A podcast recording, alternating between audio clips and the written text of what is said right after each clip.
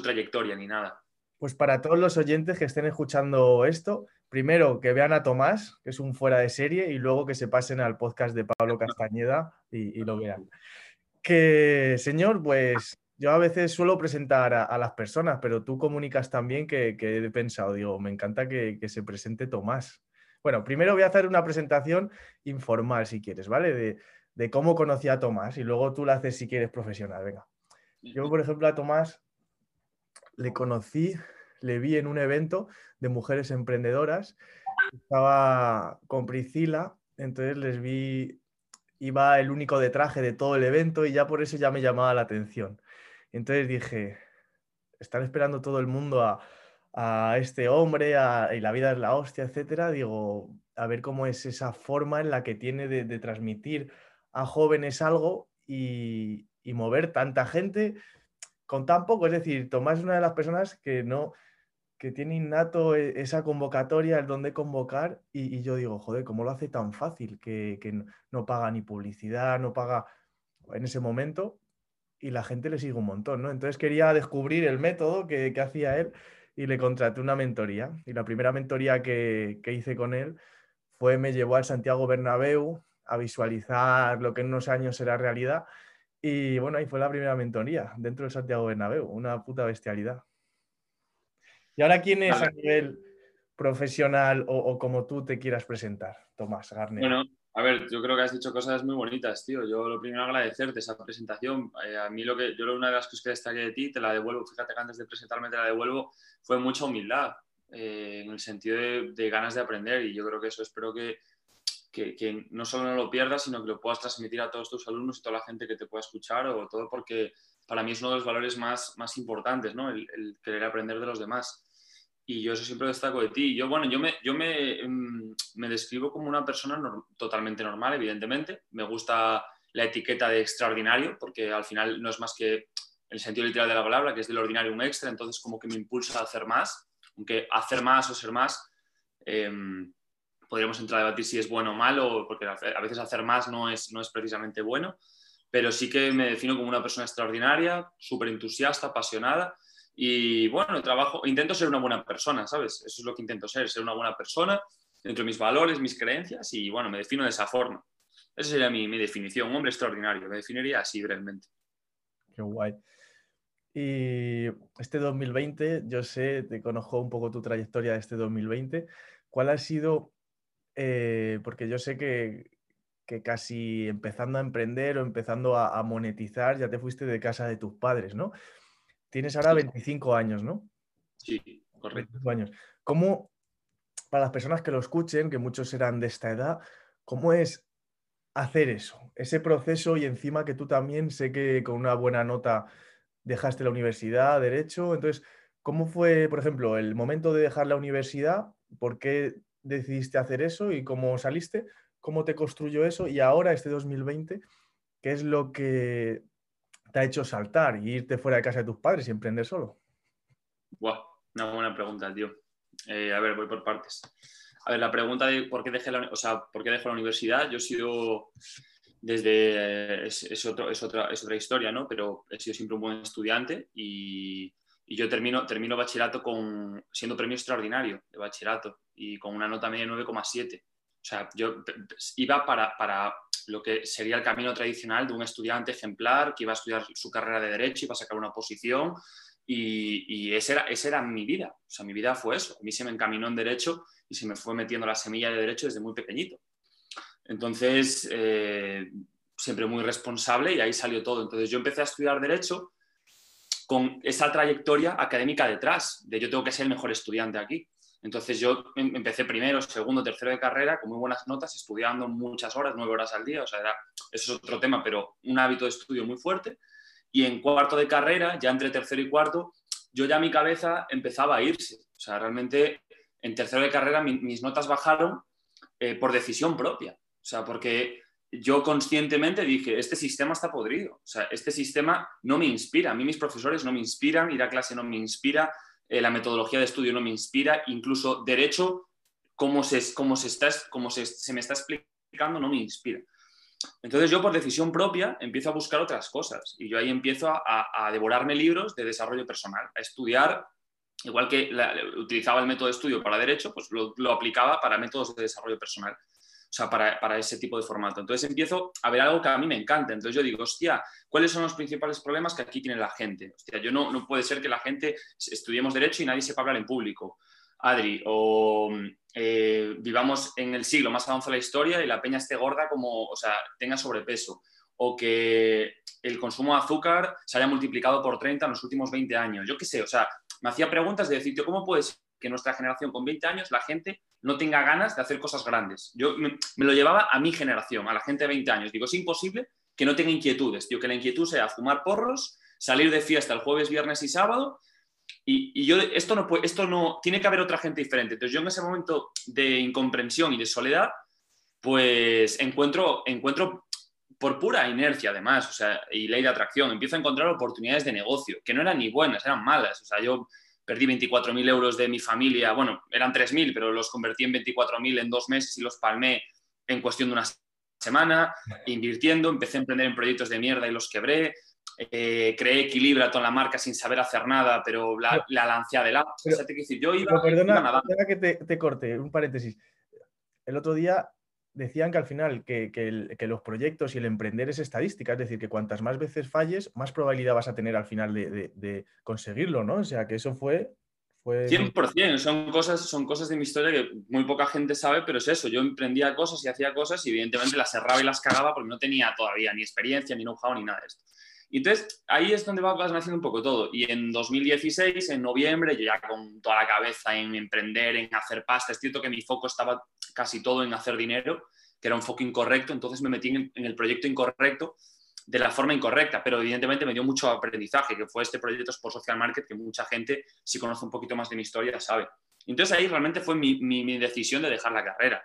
Yo empiezo a dejarla ahí y empiezo a, a embarcarme en ese proyecto y bueno, luego toda la historia, que, que termina ya en, marzo de 2018. Eso, eso en cuanto al tema de dejar la carrera. Difícil, sí, pero era una decisión natural. Y luego, y luego el otro tema, el otro tema, el del año 2020, el proceso de independencia, es, es, una, es una buena pregunta porque esto es algo que también mucha gente no sabe y es que mis padres son la puta hostia. Entonces, eh, yo lo he dicho muchas veces en conversaciones con amigos.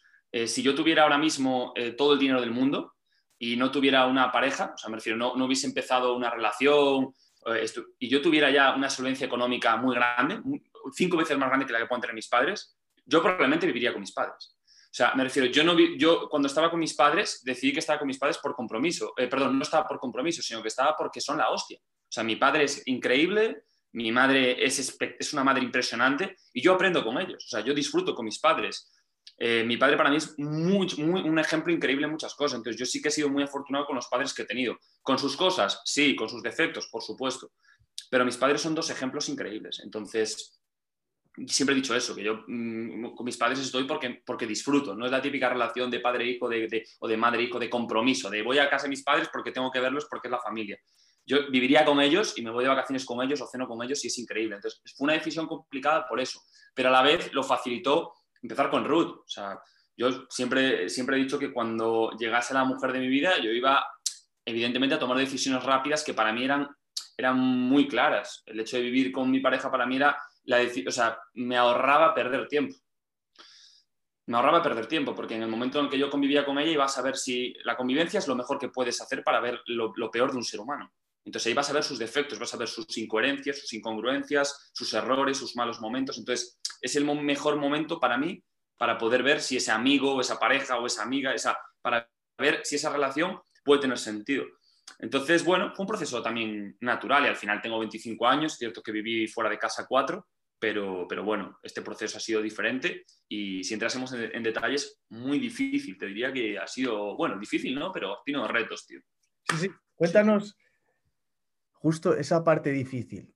Yo, yo sé que hay momentos que, que, lo has pasado jodido porque al final dar ese salto sin tener todo el respaldo económico que uno quiere y, y, sin tener todo, pero al final eso te construye como persona, ¿no? Entonces, para que la gente entienda que, que los, esos momentos difíciles a lo mejor es donde más crecimiento hay, ¿qué, ¿qué has sentido? Es decir, hablando en plata, es decir, yo qué sé, todo. Yo, por ejemplo, eh, hay un momento en la cuarentena que estuve diciendo mi emprendimiento va a tirar y tuve que confiar y, no, no, ganaba pasta, ¿no? Entonces, y eso me hizo crecer. Entonces, por ejemplo, ¿qué, ¿qué a ti te ha hecho crecer y para que la gente vea la realidad? Sí, a ver, pues mira, por ejemplo, tener cero euros en el banco y, tener que firmar un aval, o sea, tener que ingeniármelas para, firmar un aval en un piso eh, en, Madrid. Em, yo recuerdo que teníamos una oferta, una posible oferta de trabajo, pero no sabíamos si iba a salir o si no iba a salir. Eh, dependíamos de eso y evidentemente teníamos que tomar la decisión de que queríamos vivir juntos, pero no había nada no había ni casa, ni nada, y, con todas las dificultades del coronavirus, ¿y dónde te vas a ir a quedar? No tienes trabajo, no tu emprendimiento, o sea, la situación a nivel profesional está complicada, eh, los proyectos que tenía en ese momento no daban ningún dinero porque no, tenía, no había un modelo de negocio, y evidentemente había que crear de la nada un proyecto que tenía 70 personas eh, dejadas atrás, que era en este caso Equilibraton, que hoy gracias a Dios todo va increíble, pero pero que es una demostración de que al final, si tú confías en algo, lo, lo, de los libros, el manual de siempre, si tú confías en algo, evidentemente lo sacas tú por huevos. Pero en ese momento solo confiaba Ruth, que me dijo, cariño, yo confío en ti, y confiaba yo internamente que decía, esto va a salir adelante, pero claro, en ese momento, Adrián, íbamos a, o sea, yo me la jugué todo a Equilibraton cuando tenía pensado hacerlo en diciembre, tuve que sacarlo en octubre. O sea, diseñar todo en octubre, todos los vídeos en octubre, recuperar a toda la gente, eh, todo las pasarelas, los lanzamientos, o sea, todo solo, sin dinero y además gestionar la independencia de un piso en Madrid que tienes que avalar con dos meses de fianza, que tienes que tener un aval fuerte detrás, una nómina de, de 1.500 a 2.000 pavos para asegurar los pagos. ¿Y cómo se hace eso? Pues se hace con, pues echándole ingenio, no hay otra. Tienes que, ingeniar, tienes que ingeniar, tienes que hacer triquiñuelas, tienes que hacer historias y al final evidentemente, si tienes un gran porqué, encuentras siempre el cómo. Entonces, al final las cosas salieron y, no así, sino que los 30, lo que la gente no sabe es que nosotros el primer mes estuvimos 30 días sin agua. Estoy viviendo sin agua 30 días, con lo que eso conlleva. O sea, la, incertidumbre de, no tener dinero, de tener que pagar, de tener que gestionar pagos, que son muchos pagos, ¿sabes? Es decir, ya te empieza a venir mucho pago por la independencia. O sea, realmente cuesta y no tienes dinero y tienes que además sacar el proyecto adelante y que el proyecto sea profesional y que la gente confíe en ti. O sea, fueron una cantidad de cosas, gestionarlas, hiper complicadas, pero bueno, se hace y ya está, ¿sabes? Es que no te queda otra. Y ahora, para todo el mundo que esté en esa situación, vaya a estar o, piense dar un paso como ese, es decir, ese, ese momento en el que tú ya empiezas a construir todo, puedes decir y con esto hago la, última, la última pregunta. Luego hay otra más, pero es diferente, ¿vale?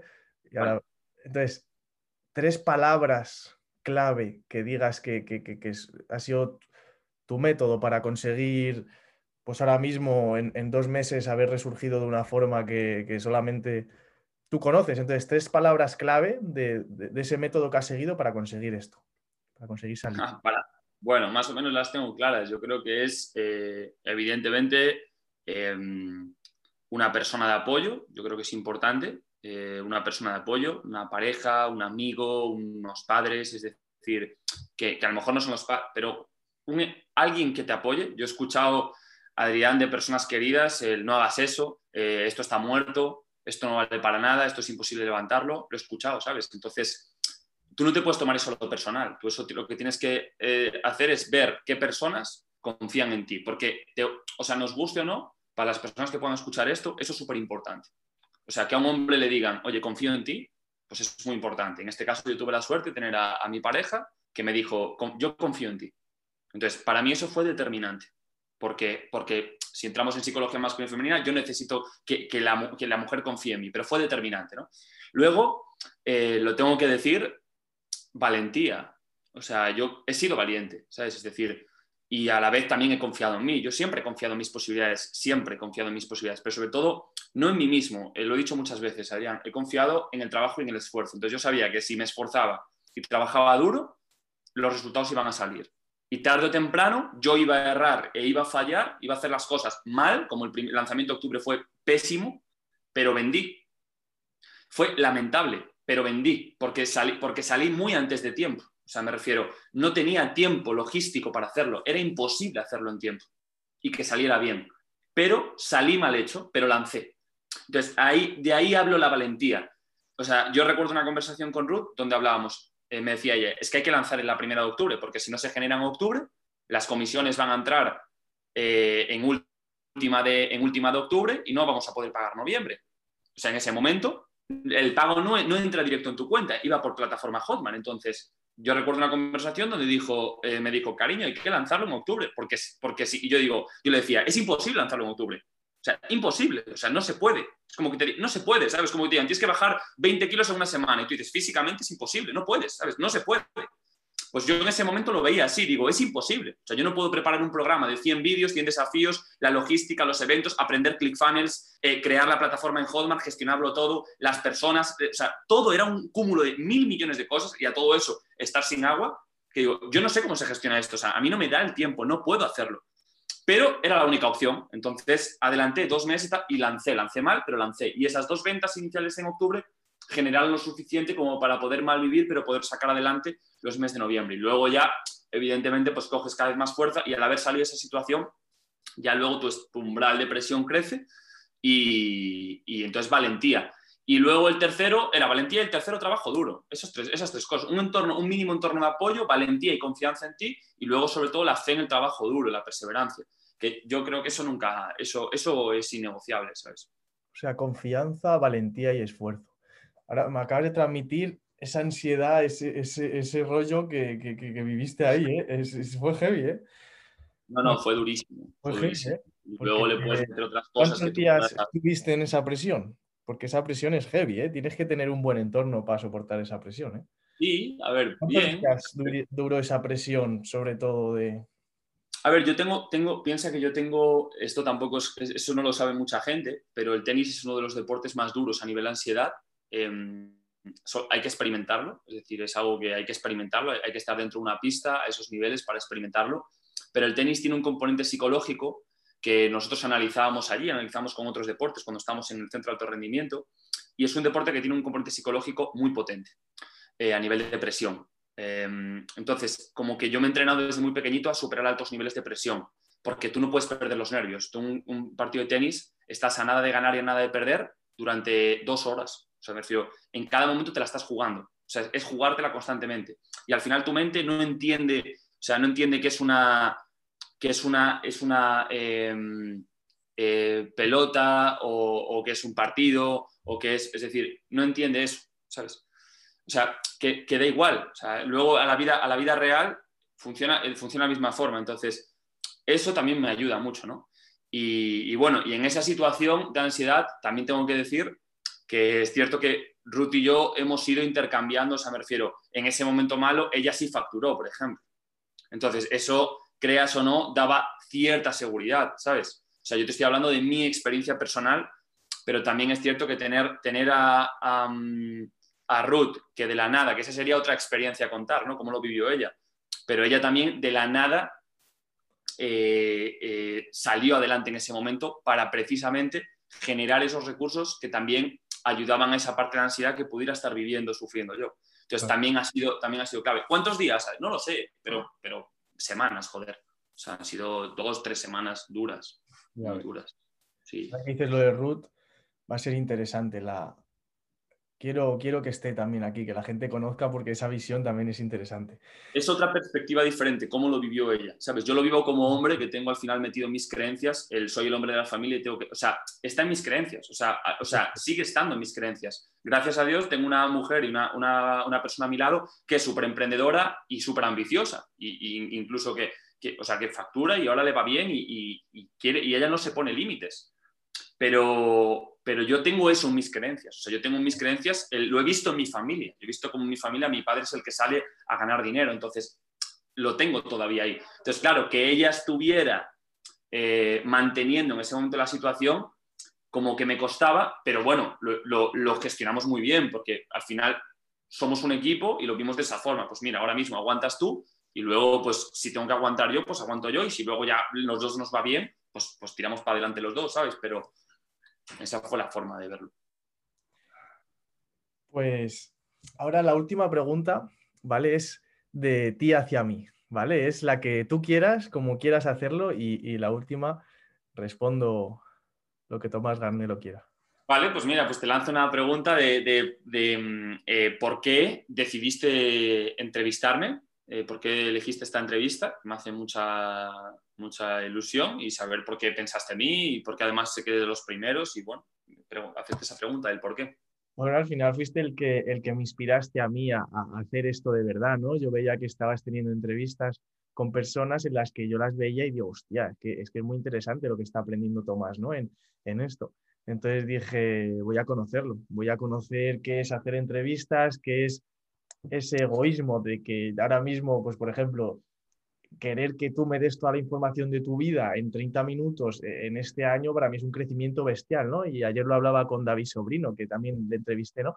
Dice, es que cuando yo ahora tú me transmites esto, el sobrino me transmitió lo otro, Pablo Castañeda lo otro, tú cada vez te vas haciendo más grande, más grande también, ¿no? Entonces, además de yo poder daros visibilidad y que, y que más personas os conozcan a vosotros, que para mí, eh, como se titula el podcast, es eh, vidas únicas y experiencias mágicas. Es decir, no va a estar cualquiera aquí, ¿no?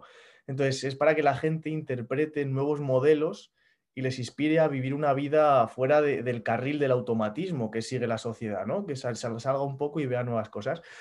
Y coño, con lo que has pasado tú este 2020, y yo lo sé, y encima me lo estabas contando y lo estaba reviviendo, es heavy. Para mí es, es un modelo de inspiración, más allá de que al final tú me has inspirado a hacer estas cosas, ¿no? Así que Nada, pues grande, tío. Que las, que las rompas muchísimo, que entrevistes a gente increíble, que, que, hay mil personas que están deseando además seguro, seguro participar y nada, que hagas selección y lo que sea, pues aquí estoy, tío. Te mando un abrazo increíble. Muchas gracias. Muchas gracias a ti. Es un crack, Tomás. Ah, redes. Queremos conocerte en tus redes y así cerramos el podcast con tus redes sociales. Ah, vale. Bueno, para las personas que escuchen, pues muy sencillo. En Tomás Garnelo en Instagram, Tomás Garnelo FIC, que el FIC era de oficial, ahí metiéndome el ego arriba, como si hubiese haber muchos más Tomás Garnelos, pero si ponen Tomás Garnelo yo creo que ya lo encuentran y ya está. Y ahí ya tienen luego el resto de redes sociales o con Equilibratón también. Eso lo tienen todo allí, o sea que perfecto. Vale. Pues muchas gracias, ha sido un verdadero placer. Gracias a ti, tío, y a seguir rompiendo. Un abrazo fuerte. Un abrazo.